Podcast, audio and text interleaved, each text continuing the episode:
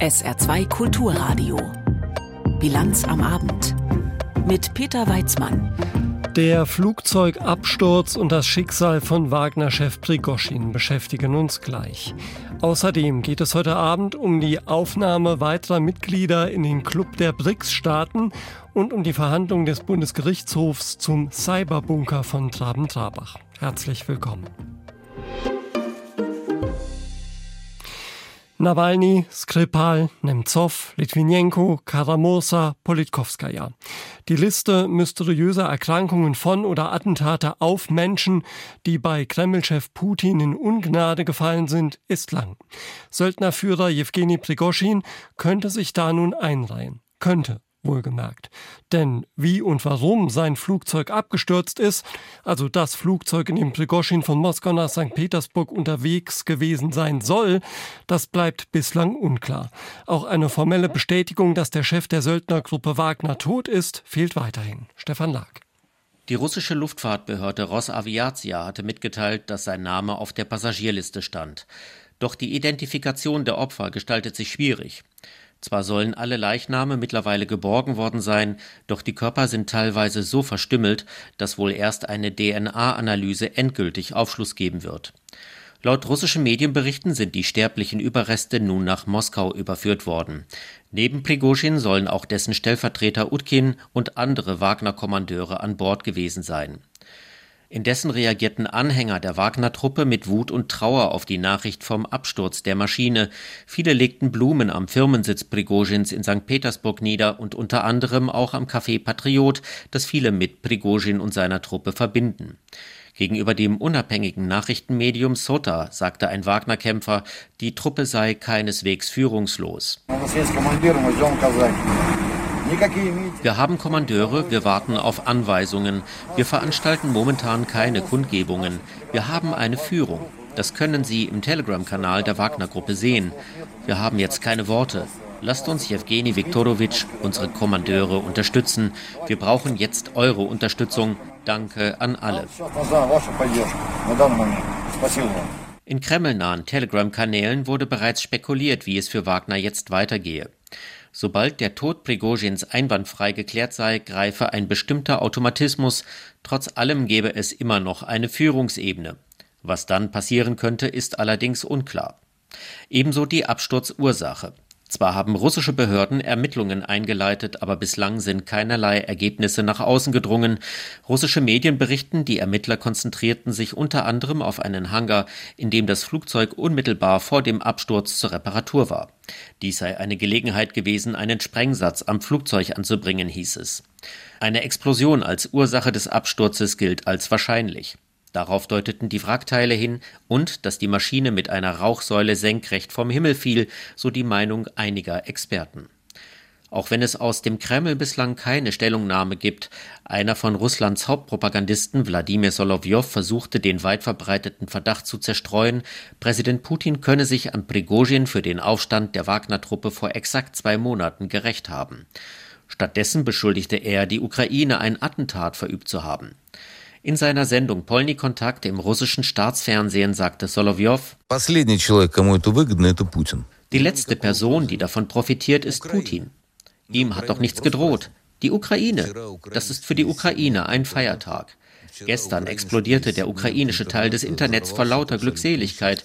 Ich meine, das war Glück für sie, weil natürlich Jewgeni Viktorowitsch Prigozhin für sie ein bedeutender Feind ist. Der ukrainische Präsident Zelensky sagte heute, die Ukraine habe nichts damit zu tun, jeder begreife doch, wer daran beteiligt sei. Am 24. August 1991 hatte die Ukraine ihre Unabhängigkeit von der damaligen Sowjetunion erklärt. Am heutigen 32. Unabhängigkeitstag ist es aber auch eineinhalb Jahre her, dass Russland das Land überfallen hat. Bundeskanzler Scholz und Außenministerin Baerbock haben der Ukraine heute weiteren Beistand zugesichert. Baerbock sagte, Deutschland müsse die Ukraine unterstützen mit allem, was wir haben. Wie das Land selbst den heutigen Unabhängigkeitstag begangen hat, das berichtet Florian Kellermann aus Kiew. Massenveranstaltungen gab es keine zum ukrainischen Unabhängigkeitstag. Zu groß war die Angst vor möglichen Luftangriffen. Den meisten Ukrainerinnen und Ukrainern sei ohnehin nicht zum Feiern zumute, sagte die 30-jährige Irina Usmanova, die mit ihrem vier Monate alten Sohn ins Stadtzentrum von Kiew gekommen war. Über dem Kinderwagen lag eine ukrainische Fahne. Wir sind gekommen, um die zerstörte russische Militärtechnik anzusehen, die zum Unabhängigkeitstag hierher gebracht wurde. Natürlich ist es gut, dass diese Panzer zerstört wurden. Aber ich muss dabei auch daran denken, dass wir hier nur deshalb so ruhig spazieren können, weil unsere Soldaten diese Waffen zerstört haben. Sie leiden und sie sterben, damit wir hier uns gegenseitig zu diesem Feiertag gratulieren können. Auf der Kiewer Prachtstraße Chreszchatyk waren Kampfpanzer, Schützenpanzer und Haubitzen aneinandergereiht.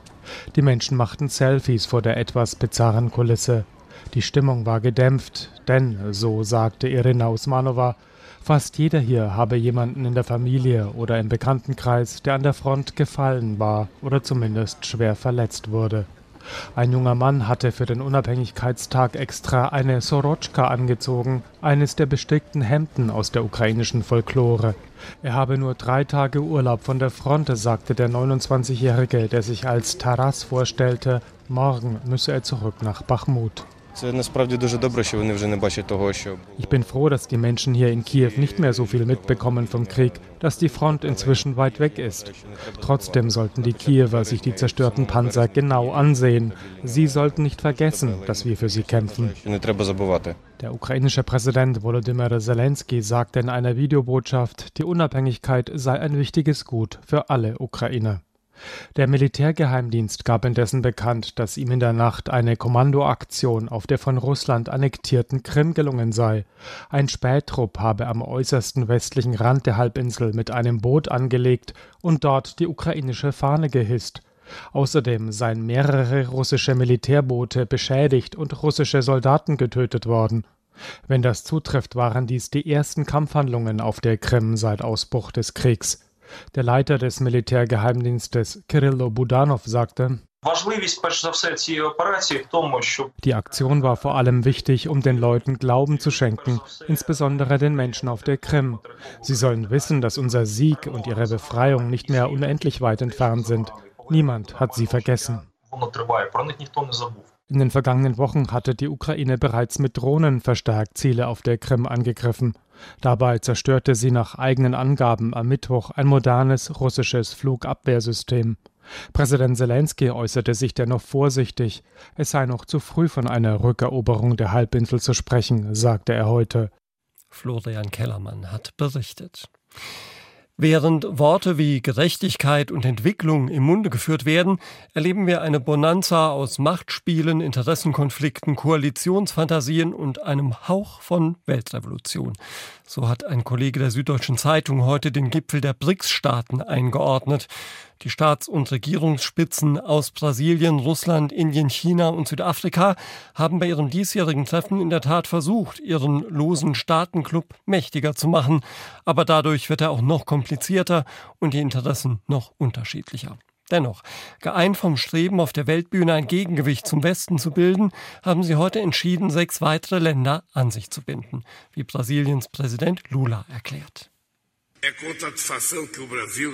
Mit großer Freude heißt Brasilien Saudi-Arabien, Argentinien, Ägypten, die Vereinigten Arabischen Emirate, Äthiopien und den Iran in BRICS willkommen. Das Bruttoinlandsprodukt der BRICS-Länder steigt damit auf 36 Prozent des weltweiten BIP in Bezug auf die Kaufkraft und 46 Prozent in Bezug auf die Weltbevölkerung. Von Johannesburg geht der deutliche Wunsch aus nach einer multipolaren Weltordnung, nach einem wirtschaftlichen und politischen Gleichgewicht. Dem konnte auch Antonio Guterres, der Generalsekretär der Vereinten Nationen, nicht widersprechen, der eigens nach Johannesburg gereist war.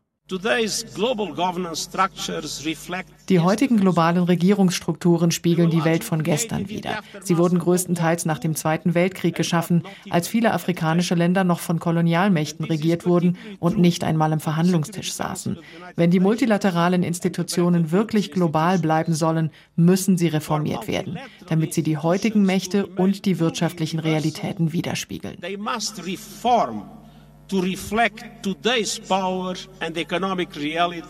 Nun gehört aber bald auch ein Staat wie der Iran zu BRICS, ein Land, das wegen Missachtung von Menschenrechten nicht nur von den USA, sondern auch von der Europäischen Union, also insgesamt vom Westen, mit Sanktionen belegt ist.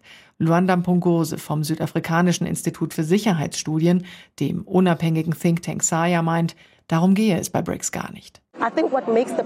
Ich denke, was die BRICS-Staaten so einzigartig macht, sind eine Reihe von Prinzipien, die ihre Zusammenarbeit bestimmen. Ich denke, dass die Spannungen immer bestehen bleiben werden.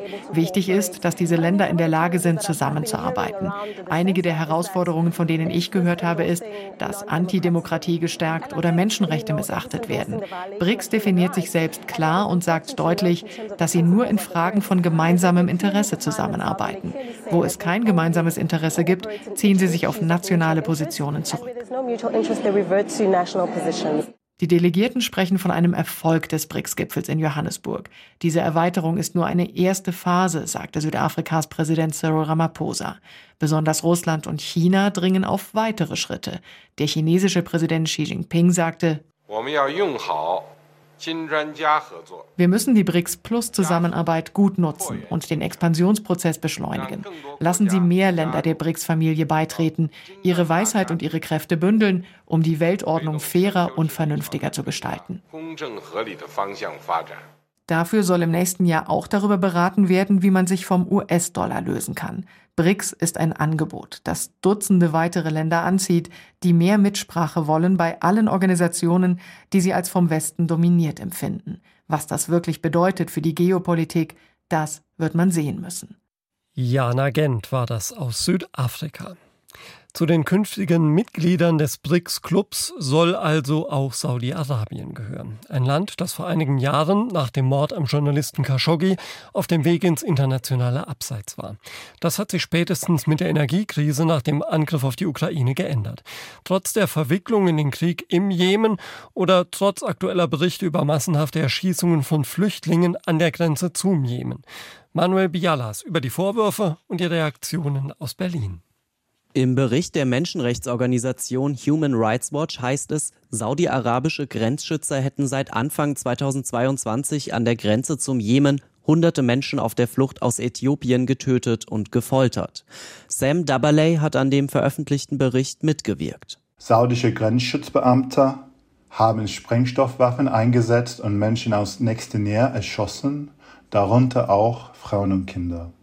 Es ist nach einem weit verbreiteten und systematischen Muster.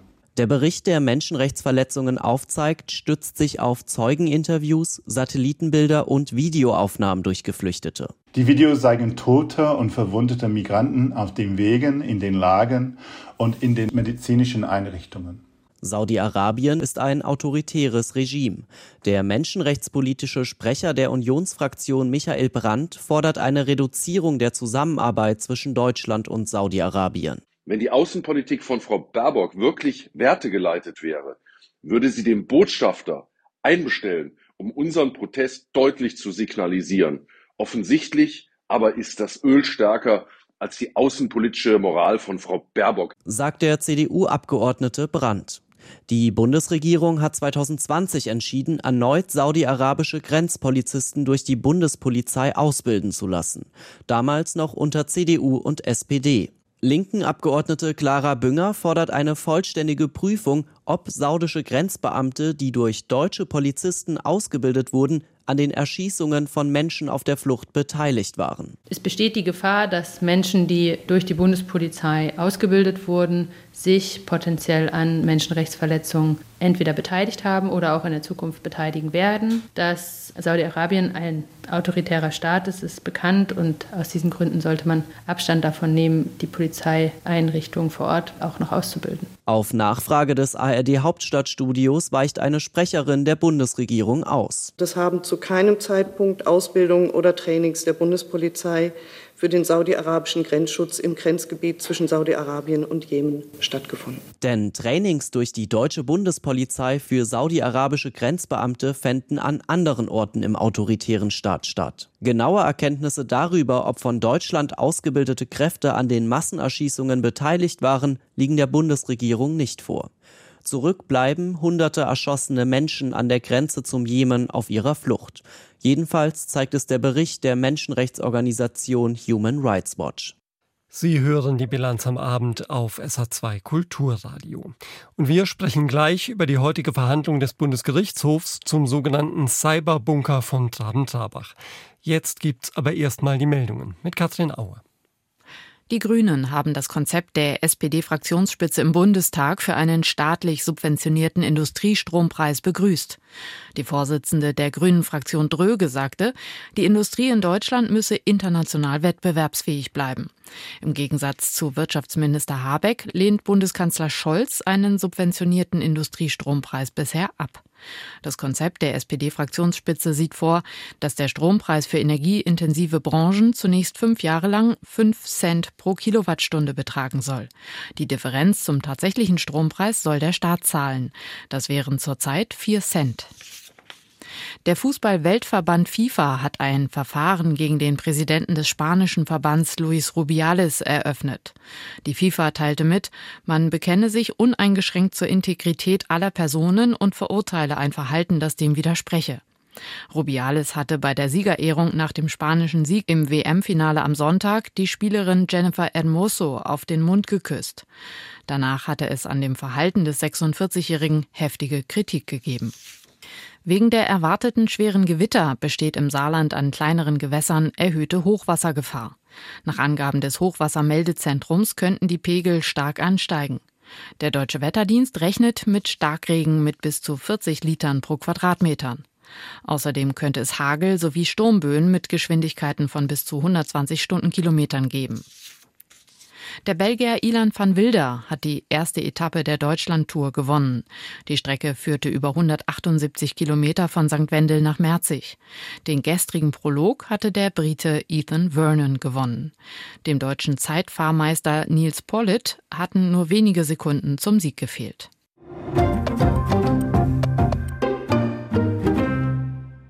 Drogendeals im Wert von vielen Millionen Euro, Datenhehlerei, Computerangriffe, Falschgeldgeschäfte sowie Links zu Kinderpornografie und zu Mordaufträgen. Mehr als 249.000 Straftaten sollen über die Server in Traben-Trabach an der Mosel gelaufen sein.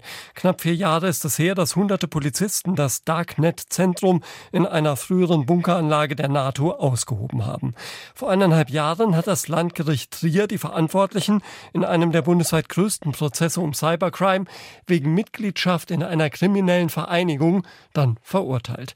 Alle acht Angeklagten und die Staatsanwaltschaft haben aber Revision eingelegt und so hat sich heute der Bundesgerichtshof in Karlsruhe mit dem Cyberbunker von Traben-Trabach befasst.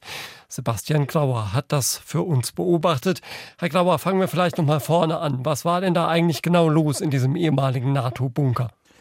In dem ehemaligen NATO-Bunker sollen die Angeklagten eben ein Rechenzentrum betrieben haben, über das kriminelle Geschäfte im Darknet abwickeln konnten.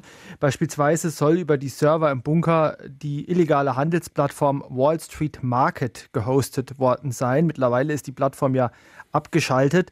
Diese Plattform galt bis zu der Schließung als zweitgrößte illegale Handelsplattform im Darknet weltweit. Dort wurden Drogen, ausgespähte Daten, gefälschte Dokumente, Schadsoftware verkauft, halt alles, was irgendwie illegal ist. Ermittler gehen davon aus, dass eben über diese Plattform illegale Geschäfte von mehr als 40 Millionen Euro abgewickelt worden sein sollen. Der Bunker wurde dann im September 2019 von der Polizei gestürmt und die Behörden sprechen von der größten Aktion gegen Cyberkriminalität, die es je in Deutschland gab. Wer sind denn diese Männer, die dann ja anschließend in Trier verurteilt worden sind? Ja, die Männer sind unterschiedlicher Herkunft. Es sind Deutsche, es ist ein Bulgare dabei, es ist auch ein Niederländer dabei, Hermann Johann X, der mutmaßliche Kopf der Bande. Er soll die Strippen im Bunker gezogen haben. Hermann X war auch im Stadtbild von Traben-Trabach kein Unbekannter. Der Stadtbürgermeister hat ihn als jemanden mit langen blonden Haaren beschrieben, mit einem langen Mantel, mit dem er durch Traben-Trabach gelaufen sein soll. Auch sein Auto mit dem Kennzeichen Bobo, sagt der Stadtbürgermeister, sei ein Hingucker gewesen. Man habe eben gesehen, wenn er da gewesen sei und die Leute hätten dann gesagt, ah, schaut, der Bobo ist wieder da. Mal naiv gefragt, wie sind die denn an diesen Bunker gekommen? Ja, der Bunker wurde ja über eine Stiftung gekauft. Die Stiftung gehört dem niederländischen Hauptangeklagten. Der hatte sein Konzept für den Bunker auch dem Stadtrat in Traben-Trabach vorgestellt.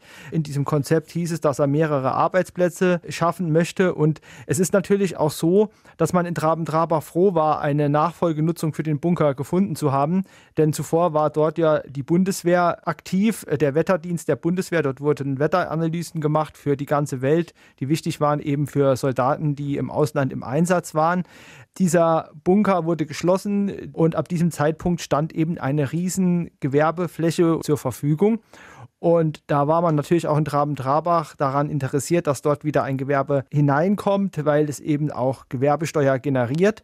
Dann war man vermutlich zunächst ganz froh mit der Lösung, dass dort eben IT-Infrastruktur untergebracht werden soll und hatte in diesem Moment keine Bedenken. Ja, daraus geworden ist dann das, was wir heute als Cyberbunker kennen. Nun heute also die Revisionsverhandlung vom Bundesgerichtshof. Was haben beide Seiten denn da heute gefordert? Die Generalstaatsanwaltschaft wollte neben der Verurteilung des Landgerichts Trier der Angeklagten zur Mitgliedschaft in einer kriminellen Vereinigung auch eben erreichen, dass die Angeklagten verurteilt werden wegen der Beihilfe zu den Straftaten, die über die im Bunker stehenden Server begangen wurden, beispielsweise Drogenhandel. Die Verteidigung hingegen fordert den Freispruch für ihre Mandanten. Sie sieht zum einen keine kriminelle Vereinigung, da seien gewisse Voraussetzungen nicht erfüllt für.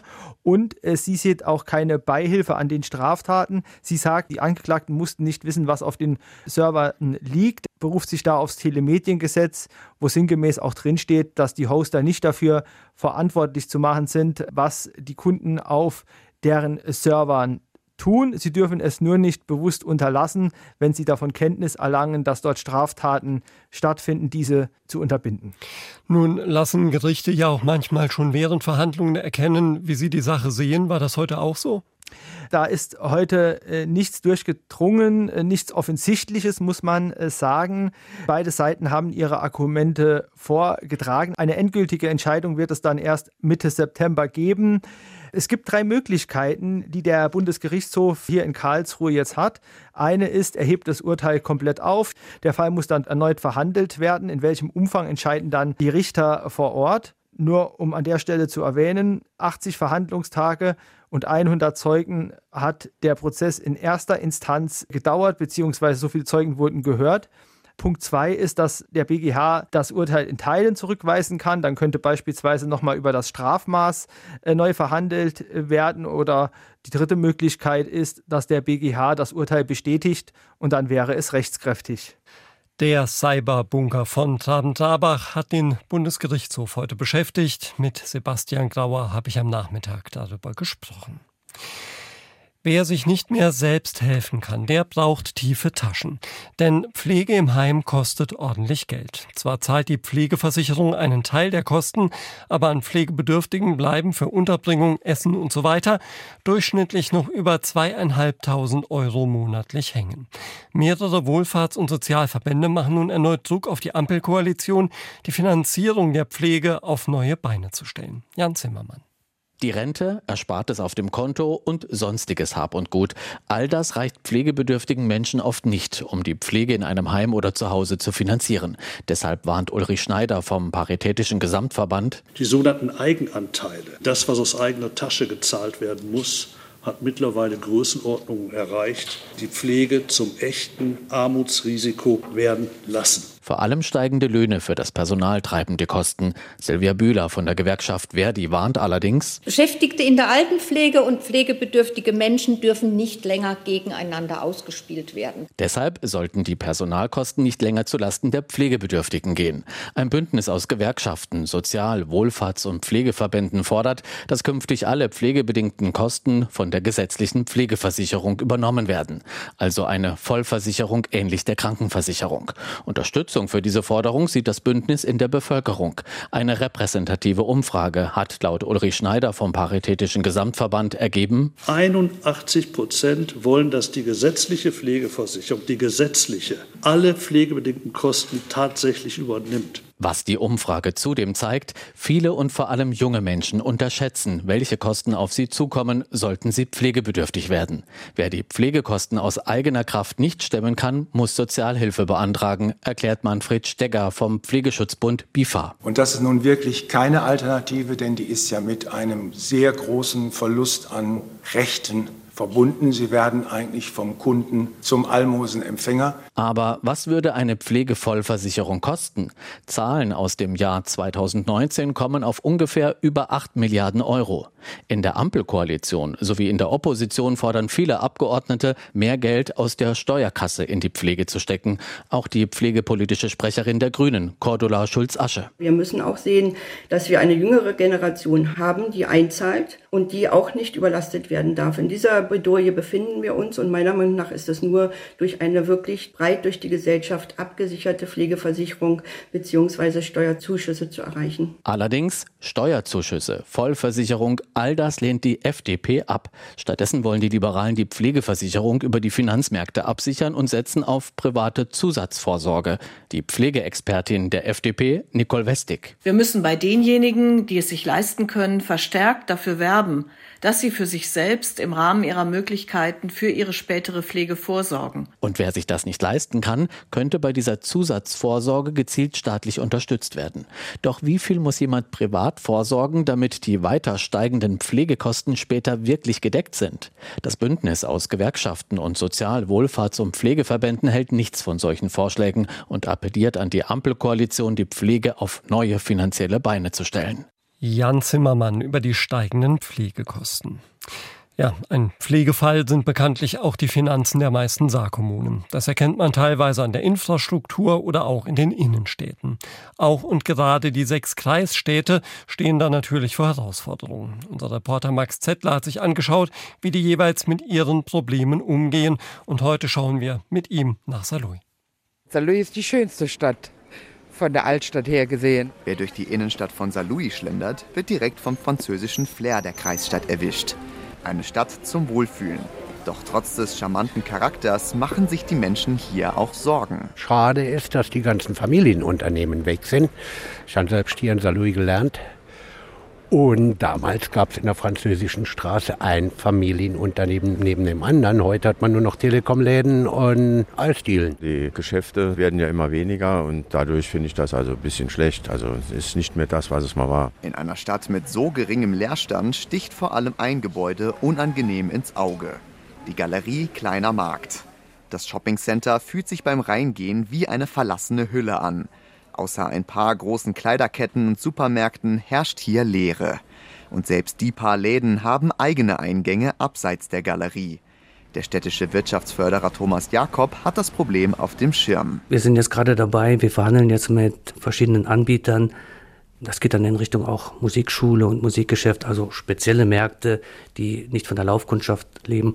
Ich konnte mit der Verwaltungsgesellschaft jetzt auch eine Mietreduktion vereinbaren, beziehungsweise da gibt es ein Zwischengeschoss, da bekommt man für eine ganz lange Zeit kostenlos die Mieträume und mit diesen Mitteln versuchen wir halt eben die Galerie wieder aufzuwerten. Ein großes Politikum in der Stadt, die Neuaufwertung des großen Marktes. Momentan beklagen viele Menschen die zu hohe Versiegelung und zu viele Autos. Andere machen sich Sorgen, dass durch eine Umgestaltung die Parkplätze wegfallen und die Innenstadt dadurch unattraktiver wird. Parkfläche an sich gibt es jetzt schon genug, erklärt Wirtschaftsförderer Jakob. Wir sind, was die Parkmöglichkeiten anbelangt, gut aufgestellt. Wir haben im Bereich der Innenstadt, im Bereich des inneren Ringes rund 6000 Parkplätze. Davon ist die Hälfte unbewirtschaftet. Und die Parkgebühren, denke ich, sind auch sehr moderat. Womit die Saluja Innenstadt außerdem kämpft, ist der Onlinehandel, erzählt Wirtschaftsförderer Jakob. Hier könne die Stadt nicht direkt eingreifen, aber immerhin, es gibt ein Angebot für die Ladenbesitzerinnen und Besitzer, nämlich einen kostenlosen Online-Sprechtag. Das machen wir gemeinsam mit dem Mittelstand Kompetenzzentrum in Saarbrücken. Hier haben die Unternehmen die Möglichkeit, sich anzuschauen, wie man die Social-Media-Auftritte verbessern kann, aber sie bekommen auch eine individuelle Bestandsaufnahme und eine Beratung dahingehend, was sie in ihren Unternehmen besser machen können. Denn wer online gut für sich wirbt, für den läuft's offline, im physischen Geschäft, auch besser. Und das sorgt, so zumindest die Hoffnung, wiederum dafür, dass die Saluja Innenstadt so lebendig bleibt, wie sie jetzt ist. Laut dem Wirtschaftsförderer sind diese Sprechtage auch gut besucht. Schauen wir noch auf das Wetter im Saarland. Am Abend und in der Nacht gibt es teilweise kräftige Schauer und Gewitter, auch mit Unwettergefahr. Tiefstwerte nachts von 21 bis 17 Grad. Morgen am Freitag gibt es bei mir Wolken als Sonne, Schauer und Gewitter. Im Tagesverlauf auch nochmals Starkregen, Hagel und Sturmböen. Höchstwerte 24 bis 28 Grad. Und das war's dann für heute von der Bilanz am Abend mit Peter Weizmann. Schönen Abend noch. Tschüss.